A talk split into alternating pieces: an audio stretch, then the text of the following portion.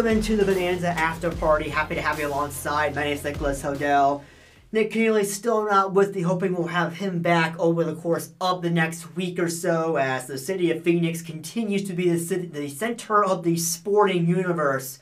A lot of people having to go all hands on deck, so hopefully he makes it through. Really, hopefully we all make it through here in Phoenix the week of Super Bowl 57. It is pandemonium in the city of Phoenix right now. Also, pandemonium in college basketball, like I've been saying. This sport is truly one where the lines are blurred outside of about the top eight nationally or so. And that's very much the case with a lot of the talking points here today. We're going to start with the Clemson Tigers on this after party episode. An 0 2 week for them, really putting themselves in a really bad spot, including a quad three loss last Tuesday at Boston College. Clemson played from behind for most of this game thanks to a 24 4 Boston College run in the halftime, lasted about 10 minutes. Just not a good shooting night for Clemson. They were 6 of 21 from 3, 10 of 31 from 2. That's a really bad mark to have. And one player did perform well. The name was Hunter Tyson. 22 points, 8 rebounds, and a 4 of 7 night from 3. The rest of the team was 2 of 14. So not good there. And then Saturday, a home loss to Miami, a little bit more excusable, a four point game. But this was one where once again Clemson had to play behind most of the game. And PJ Hall had a really good night here of 19 points, 8 of 14 shooting, just 1 of 3 from 3, and a double double from Hunter Tyson, 13 points and 10 rebounds. This now puts Clemson in a position. We got the quad three loss. Now one of those, and they're still having those two Q4s at South Carolina and home against Loyola Chicago. Not in a good mark. They haven't won a quad two game in a little while. That was the Virginia Tech game at home. And they have been struggling to say the least. So now with Clemson the gap is closed to the ACC regular season title race as of Sunday night to just a half game. Uh, the half game lead uh, to Virginia, also Pittsburgh, and then they're a full game up on Miami and NC State. So now we have come to a point in the ACC where this is anybody's ball game. Should be very exciting to see play out. But we go back to Clemson, their situation with the resume Going into Saturday, they were a 10 seed in the bracket matrix. The second 10 seed, lots of 10s and 11s in the latest bracket matrix. 3 and 2 in that first quadrant, 4 and 1 in the second quadrant. Still 41st in the strength of record going into Sunday's games. But they have that bad out of conference strength of schedule. 339th in the country. Typically, that gets punished on Selection Sunday. 134 overall in the next strength of schedule. And now clubs is at a point to where it's, their games are split. They have three Q1s left on the board, including this Saturday at North Carolina. That's a huge one. And if they can't pick up that, they will have then another week of must win games. Q4s, two of them. February 15, uh, next Wednesday against Florida State at home, and then February 18 at Louisville. And then the next Wednesday, February 22nd, at home against Syracuse before their final two Q1s of the regular season slate at NC State in Virginia. This is crunch time mode for Clemson. They really need to find a way to pull out some wins for the ACC title race. Forget the bubble for a second. Forget the slump there. They got to find a way to come up some wins to maintain their position in the ACC title race because Virginia is coming in hard. And if Clemson falls, Virginia's going to claim first place, and Clemson will not get it back. So they have got to find a way to dig in deep. Maybe not win North Carolina. Maybe not that. But you absolutely have to win the next three games. Put yourself there 12 and 4 in ACC play, and then see where things go from there. But as far as the ACC title race is concerned, one slip up and it might be all over for Clemson. And then you now you get into the bubble, what another bad loss does. If they pick up a third Q4 with the analytics they have, the strength of schedule they have, I can, in no good faith, put Clemson in a projected field of 68. I, I couldn't I couldn't do it with another Q4. Three quad four losses. you know, we learned a little bit about what quad four losses does to a team. Uh, that was Dayton last year. All those were the non-con. Two of them in the non-con this time around. There is no signature non-conference win here. This is a really dangerous uh, resume for the Clemson Tigers. They have to win the four games outside of that first quadrant. They probably need to win one of those road games in the first quadrant. This is a really dangerous spot. And it's going to come down to whether Clemson can survive the traps or not. And they have to survive all four of them the three Q4s and the Q3. If they can't survive one of those, it's going to increase the reliance on those three Q1 games. Right now, I think they need to get one of them. A bad loss increases it to two of them. And that includes that for Virginia, by the way, February 28th. That's going to be a must watch game in the ACC regular season championship race, assuming Clemson finds a way to win a good portion of their games, and Virginia's right up there with them, too. So this is where it's going to get very dangerous. And, and I'll be honest here, I don't think Clemson finishes with a double bye in the ACC tournament. I don't think they're going to finish in the top four. I have my doubts on that especially consider Virginia coming on, Miami coming on. Duke's been on quite the run lately. Uh, sitting at eight and four on Sunday night, having won their last three, and now six of the last eight for them as of Sunday night. There's some really good teams that are right behind Clemson, waiting and chomping at the bit. And I think at some point it's going to catch up to Clemson. Whether or not they get into the tournament all up to them. Their bad analytics, they need to keep on winning games. Uh, I certainly think Clemson will have a case right now, and it could come down to the ACC tournament if it comes to that. Uh, but they, they, they, cannot afford any more bad losses. If they do that, uh, they are putting themselves in severe jeopardy. Let's move on over to Charleston. This should be a little bit shorter show, half the party than normal. Hope shooting for a half hour content. We'll see if we get through that.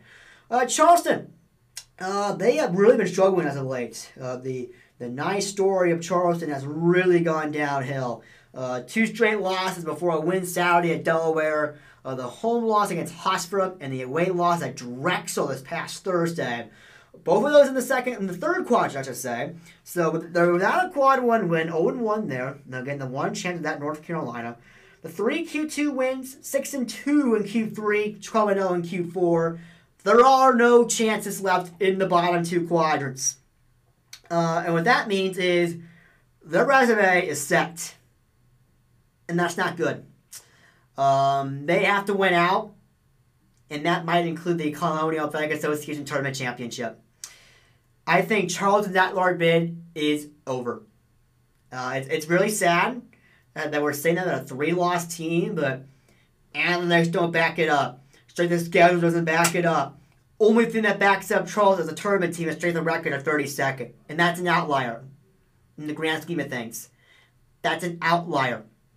And a four loss Charleston team not making a tournament would be a shame, but you look at some of Bart Torvik simulations, I intend on using a lot more going forward as we get into the crucial bubble weeks here. Uh, from Sunday night, uh, winning out uh, increases the at-large chances, not including the Colonial final, from only 5 to 13%. Winning out into the Colonial Athletic Association final gives Charleston just a 7.8% chance of an at-large bid. It's over. It's over. Now, if it comes to that, I fully expect Charleston to host a game in the NIT. It is nothing more than they deserve. Nothing less than they deserve. Whatever it is. They deserve the opportunity. They have proven their way through winning and winning and winning and winning. Now you get through four Q4s and two Q3s. Uh, poor Colonial Athletic Association. They have to win all three, all six of those games. Analytics probably won't give, won't give them too much of a, of a use until they, uh, let's say, blow out teams. And then they are live winning the conference tournament. It's not going to happen. Uh, I, am afraid. It's, it's not going to happen. It's a true shame. On the other end of this, in the Conference USA, uh, Florida Atlantic, we talked a little bit about UAB. I did. Uh, made, made my mid-major team of the week for the win against uh, FAU. Uh, FAU bounced back on Saturday at Charlotte, uh, making them 22 and 2. Uh, current situation for them, they're 18th in the net on Sunday, which makes things a little more interesting at 22 and 2. Uh, that does include a couple of games uh, outside of Division One. They have a Q2 left, a couple, uh, four Q3s, excuse me, and two Q4s. Two and one in that first quadrant, three and one in that second quadrant, with a perfect six and zero and nine and zero records in the third and fourth quadrant, respectively. Analytics still back this team up as a tournament team. They're 16th in the strength of record. And strength of record is not that great, but I guarantee you the going to reward FAU if it has an opportunity to. Uh, and I ran a lot of simulations in that Bart Torvik um, pool. I do not think they can lose anything the rest of the way. That's my opinion. FAU cannot lose a game the rest of the way. That's my opinion. However, the analytics tell a different story. First, the bracket matrix going into Saturday, FAU was a 9 seed. The Torvik simulations, I ran several different simulations. So the percentages, they'll tell the story here. If they went out, none of these simulations include the Conference USA tournament. Winning out gives FAU a 97.9% chance of an at-large bid. The only one loss coming in the second quadrant with the rest of the wins. The game we're using here is at Middle Tennessee on Saturday. That's the only Q2 left. 94.5% chance of an at-large bid. Only one Q3 loss with wins the rest of the way. That game is at Louisiana Tech on March 4. 96% chance of an at-large bid if they if we put them in with losses in both those games and the wins in rest. 93.4%. If we give them one Q4 loss and the rest of them are wins, the game we're using here is a home game against UTSA on February 23rd. That's a 93.4% chance of an at-large bid. If we give them the one Q4 loss, the one Q3 loss, but the rest of them wins, again, the two games we mentioned within the quadrants, 89% chance. And if we give them one, if we give them loss in all three of those games, I should say, again, wins in the rest, that goes down to 75.9%. So, the story here is that their analytics are providing a great level of comfort that no mid-major team can afford, that no other mid-major team, I should say, can afford. But they can't blow it. If they win out the rest of the way going in the Conference USA tournament, they're fine. There's no way there is no way that the committee's going to deny a a 29 and 2 team. Let's just say they lose the first game of the college USA tournament, 29 and 3. There is not a there's no way the committee's going to sit there and deny a 29 and 3 team access to the NCAA tournament on an at-large basis. There is absolutely no shot, particularly with the analytical profile of FAU, and that is of a tournament team. And that's what FAU is. It's been so impressive what Coach Dusty May has done. I would be not surprised. I would not be shocked if Dusty May got a high profile job in the coaching carousel this coming off season. That's how well a job he's done. He has been ultra impressive. Ultra impressive. And now the key is to continue it. And I certainly think this team will. They got back on the right track despite a little bit of a scare on Saturday. Uh, it was very much in the balance going into halftime. Charlotte had a one point halftime lead, and then a couple of runs from FAU close it out. Uh, and I certainly think that win puts them right back on track. There's a lot of games against KenPom top 200 teams left. Excuse me, left. Six of the last seven or against teams in the KenPom Top 200. So this is by no means a given. But if they sweep the rest, they are in. Despite no matter what they do in the Conference USA tournament, they're in. And I hate to root against a team like this in the conference tournament. But I would love to see a mid-major league be a multi-bid league. That's what Conference USA is. This is their last hurrah before the American completes its poach of Conference USA. This is it. This is the final shot. And if Conference USA can get that second bid, more power to them. More power to them. Would give uh, they would get my absolute respect. Final thing I want to talk about, this will end up short of a half hour, but again, thank you so much for tuning in to Bonanza After Party on this Wednesday. My name is Nicholas Hodel. Happy to have you alongside St. Mary's. That big win over Gonzaga on Saturday. The overtime win Aidan Mahaney was so good. 18 points. Not the best shooting night, but three assists. He played a big role down the stretch. A lot of talk about him as a freshman being so, so good. Now this is a 12 game win streak going into a three game road trip. Trip. They're a perfect 10 0 in West Coast Conference play. Two full games ahead of Gonzaga. And I have always believed in this team. I saw the analytics in St. Mary's, and they last they, they, they got me. They got me. Uh, and I mean, if you look back to my spreadsheet, which I had to take a really keep a really big profile on this, they have been increasing and increasing the last four weeks in my rankings. I first ranked them five, two, three, uh, four weeks ago. Four weeks ago. And that was my first ranking of St. Mary's. And they have been so impressive ever since. This team is the real deal. I think they're going to win the West Coast Conference. You, you look at the situation here. They have six more games in West Coast Conference play. Six more. One of them is to Gonzaga on the road, home against BYU. Four easier games from there, though they did, though they should not discount the road trip to Loyola Marymount on Thursday. Coach Stan Johnson done a very good job with that team this year uh, at 16 and 9, uh, trying to get that program uh, to a decent spot and tied for third in the West Coast Conference. That's progress right there. That's progress. But back to St. Mary's. This team should go no worse than 4 and 2. And you're two games ahead of Gonzaga. If you are sitting, first off, they go 5 and 0, it's over they win the West Coast Conference regular season championship.